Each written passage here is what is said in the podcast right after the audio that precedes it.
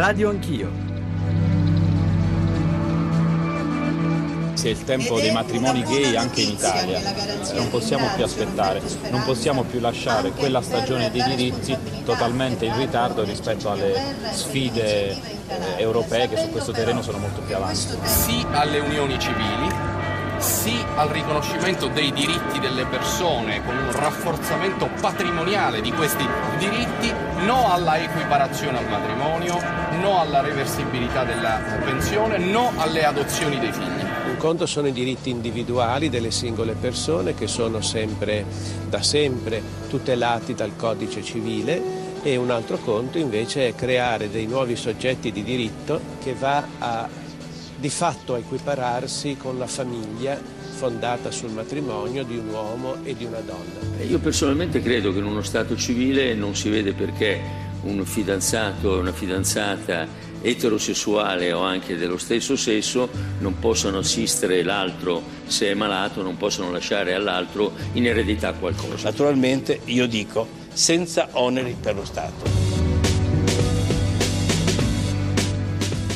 Sono le 8.37, bentornati all'ascolto di Radio Anch'io, Giorgio Zanchini al microfono. L'esito del referendum irlandese ha avuto inevitabilmente una coda lunga, un paese di tradizione fortemente cattolica che per primo, per via referendaria, ma insomma sono tutte cose che sapete, dice sì al matrimonio tra coppie omosessuali ed è un voto che ha come accelerato il dibattito nel nostro paese, spinto diversi membri di governo e maggioranza, in primis Matteo Renzi, eh, forse l'avrete sentito anche nel nostro GR, alle nostre spalle, ieri ha detto che entro settembre verrà approvata una legge sulle unioni di fatto. Il nostro percorso stamane Radio Anch'io, assieme a voi, assieme alle vostre domande, alle vostre riflessioni, nella prima parte la posizione, se possiamo dire la posizione ufficiale, ma insomma sicuramente una voce autorevole del dibattito e della posizione cattolica italiana, quella del segretario generale della CEI, ma anche di un teologo sensibile a questi temi, su questi temi come Vito Mancuso e poi le voci della politica con due posizioni anche fortemente contrapposte, quali quelle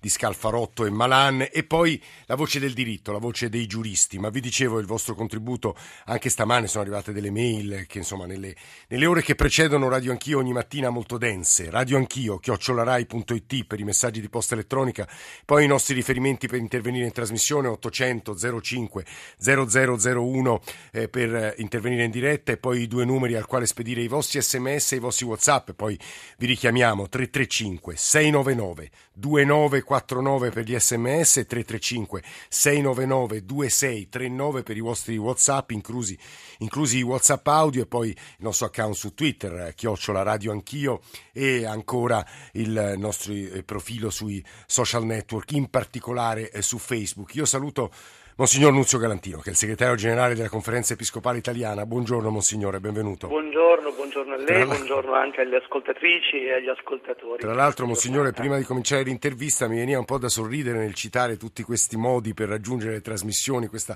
quella che definisco io spesso la panoplia degli strumenti per comunicare, laddove stamane in un'intervista ho letto che il Papa non guarda la televisione dal 1990, Monsignore. Mi dispiace, mi dispiace, ma chissà se è vero, ma chi eh, l'ha detto? No, eh, c'è in un'intervista un quotidiano argentino ripubblicata stamane da Repubblica, ha detto che ah. come giornali in realtà gli vengono riportati ovviamente i fatti del certo, mondo. Certo, dobbiamo, eh. dobbiamo, dire anche questo, che a vedere certa televisione veramente uno deve chiedersi come mai si debba spendere tanto tempo, però ci sono cose anche belle, anche simpatiche, no, dai.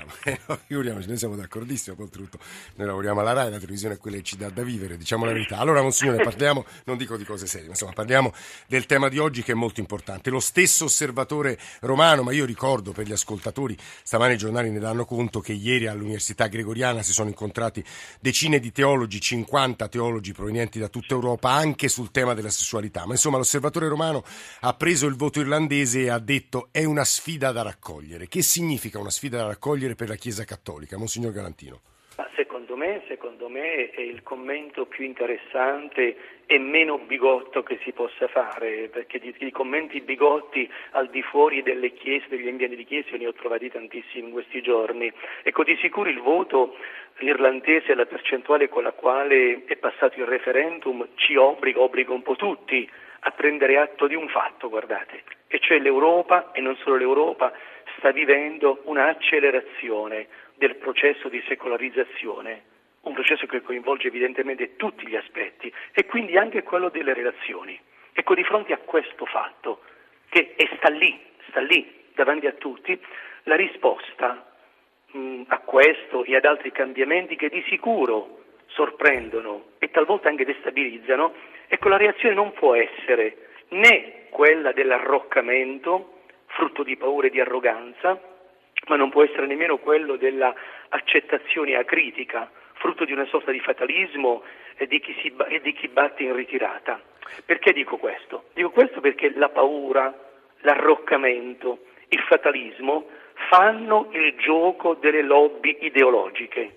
Lasciano cioè il campo a chi purtroppo vive anche realtà importanti e belle come quella delle relazioni, le vive unicamente come conquiste da esibire o da sbattere in faccia a qualcuno. Eh, ecco, Monsignore, a questo punto, laddove lei dice no all'arroccamento, no all'accettazione acritica, attenzione alle lobby ideologiche, le faccio una domanda molto concreta. Laddove, dice il Presidente del Consiglio, entro settembre il governo vorrebbe, la maggioranza vorrebbero approvare una legge e l'Italia è uno degli otto paesi della, dell'area europea che non ce l'ha, una legge sulle unioni di fatto, che posizione prenderebbe la CEI o in generale la Chiesa Cattolica?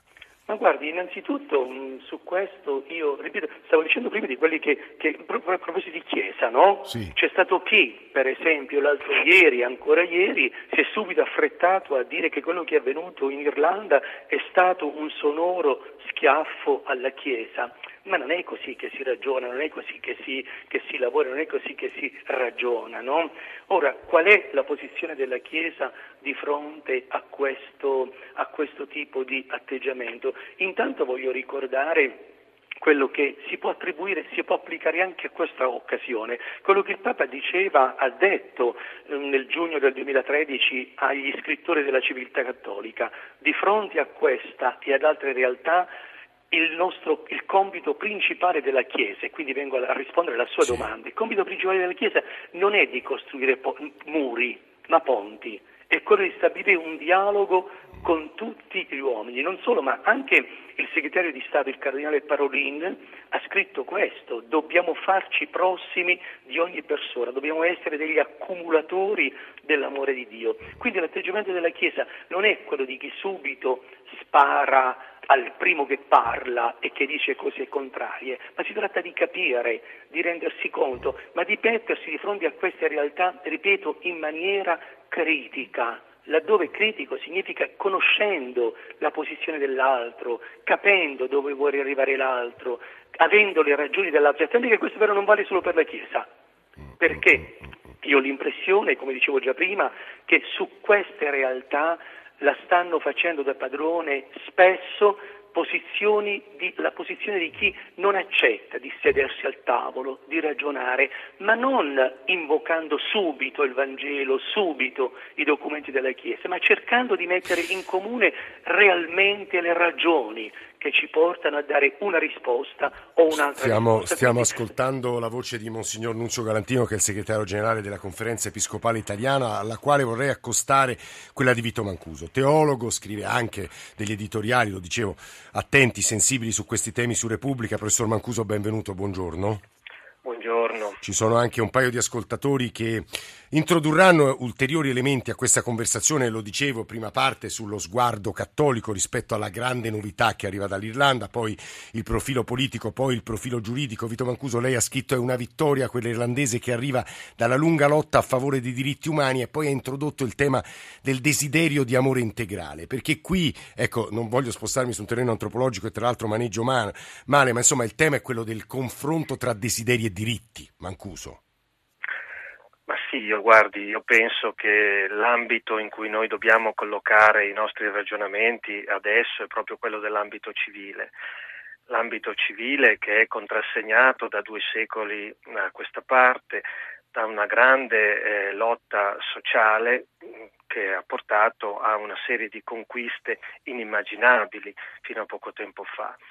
Eh, all'interno di questa campagna, diciamo così, di questa eh, tensione verso l'uguaglianza di tutti i cittadini, si deve collocare, a mio avviso, il voto del referendum irlandese, ma in generale direi non solo questo, direi si deve collocare è tutto quel movimento che ha portato i grandi paesi occidentali ormai al riconoscimento delle nozze omosessuali. Sì. La, la, la, Spagna, la Francia, la Gran Bretagna, tutti i paesi scandinavi, l'Olanda, il Brasile, l'Argentina, l'Uruguay, buona parte degli Stati Uniti. Cioè, sono realtà ormai eh, che dimostrano come il mondo civile al quale noi italiani dovremmo guardare e dovremmo imitare a partire dalla, dalla, dalla corruzione, perché sono i paesi anche meno corrotti. Consente il matrimonio omosessuale, cerchiamo di essere precisi su questi Mancuso, mentre, mentre alcuni paesi, in primis la Germania che è il nostro modello, permette le unioni di fatto ma non il matrimonio. Vada avanti. Certo, certo. Sì.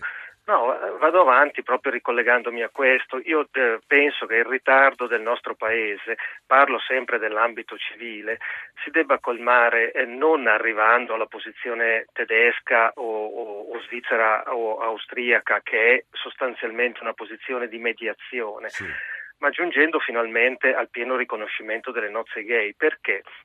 Ma perché è in gioco quell'amore integrale a cui lei faceva riferimento e di cui ho parlato ieri nell'editoriale su Repubblica, laddove questo concetto di amore integrale eh, significa che eh, ogni persona ha un diritto nativo, nativo cioè che compete al, suo, al fatto stesso di essere umano un diritto nativo al riconoscimento dell'amore in tutte le sue dimensioni. L'amore non è solamente un fatto privato, sentimenti privati, lo è per la gran parte, questa sì. è la base, ma quando giunge alla piena maturità questo sentimento richiede costitutivamente uno statuto, desidera uno statuto politico, desidera di essere riconosciuto ed è per questo che le persone si sposano e semplicemente non convivono ed è per questo che occorre giungere proprio per dare a tutti gli esseri umani, a tutti i cittadini italiani la possibilità dell'uguaglianza ed è per questo che occorre aggiungere, per salvaguardare questo aspetto dell'amore integrale, ai matrimoni eh, gay. Mat- eh. è molto interessante quanto ci sta dicendo Vito Mancuso, ovviamente sarà doppiamente interessante la posizione di Nunzio Garantino subito dopo averla ascoltato, ma vi dicevo Antonio e Andrea, gli ascoltatori. Antonio da Roma, buongiorno, benvenuto. Sì, buongiorno.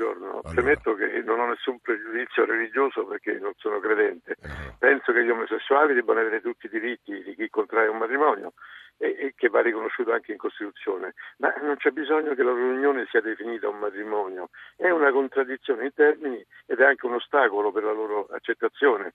E quello che importa sono gli uguali diritti, compreso la reversibilità della pensione. E posso, posso Però quanto ha che... appena detto Vito Mancuso, Antonio, quando diceva un riconoscimento istituzionale ma dice pure che l'amore grande è con le nozze e questo mi fa sorridere perché ci stanno matrimoni dove si scannano, ma quindi vabbè, quale amore grande c'è nei matrimoni? Mm. Antonio, grazie. Andrea da, Buongiorno, da Asti, da, credo. Sì, Calamandrano, sì. provincia di. Buongiorno a tutti, eh, io vorrei citare due grandi a loro modo. Eh, Giorgio Gaber diceva i gay hanno tutte le ragioni ma non sopporto le loro esibizioni e un altro grande, Francesco, invece ha detto chi sono io per giudicare un gay.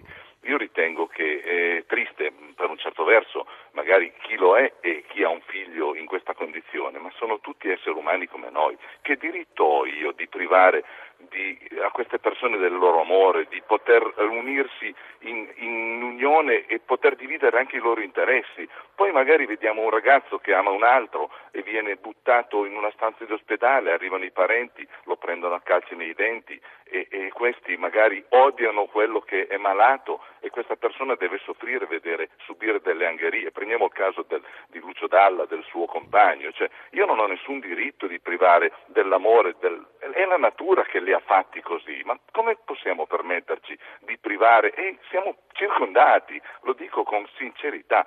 Io ero l'altra sera al ristorante, avevo vicino a me, ma vi giuro, due coppie due lesbiche e due gay erano mano nella mano e a un certo punto se la natura è questa che diritto ho io di, di rovinare la natura, di rovinare due unioni, non posso permetterlo. Eh, vivano la loro vita con noi e si inseriscano con le loro abitudini, li accettiamo. Certo, eh, cito Gaber, non sopporto le loro esibizioni, un minimo di, di, così, di decoro, ma lasciamoli vivere sereni Andrea, la loro vita in tutti i sensi. Eh, grazie ad, anche Andrea, ad Andrea, io vorrei raccogliere queste voci, aggiungerne un paio.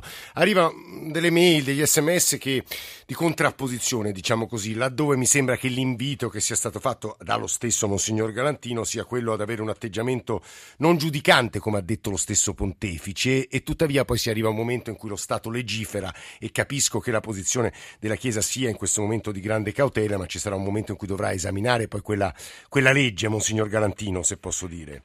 Ma certo, certo, guardate che la Chiesa o comunque gli uomini di Chiesa non sono fuori dal mondo, non sono fuori da quello che lo Stato è chiamato a regolamentare, ma proprio per il bene di tutti coloro i quali costituiscono questo Stato. Quindi il problema non è qui, io torno ancora a quanto dicevo prima, il problema di far passare la Chiesa come quella che deve necessariamente mettersi contro, come quella che deve necessariamente, come spesso anche il cosiddetto teologo Mancuso no? dice, cioè come quella che ritarda il progresso, mi pare un po' forzata questa idea, no? mi pare un po' forzata, cioè il problema è questo, ecco, grazie a Dio sta crescendo anche all'interno della Chiesa questa attenzione alla, come dice anche un libro di Alessandro Lano, no? alla nuova sensibilità.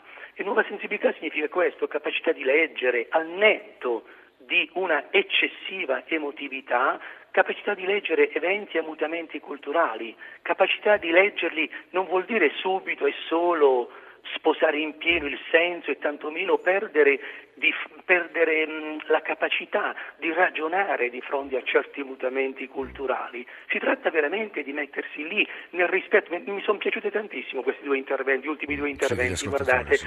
perché al netto, al netto un po' de, delle nostre lucubrazioni hanno detto quello che è importante, il rispetto per la persona, così come sta dinanzi a noi, così come sta seduta a fianco a noi al ristorante, il rispetto di questa persona, capire di che si tratta, attenti però a non voler subito trasformare i diritti, i diritti del singolo in punti di partenza perché diventino necessariamente i diritti di tutti. Questo è diverso il discorso, Questo... no? Il signor Galantino su questo punto è stato molto chiaro, abbiamo un paio di minuti, eh, Vito Mancuso, è, è, interessante questo e sarà ancora più interessante in ottobre ciò che emergerà dal sinodo, dal sinodo dei veschi, vescovi sulla famiglia, perché in realtà anche i lavori ai quali facevo cenno in Gregoriana in queste ore rimandano e sono preparatori di quelle giornate importantissime. Vito Mancuso, so che c'è poco tempo, ma insomma per chiudere.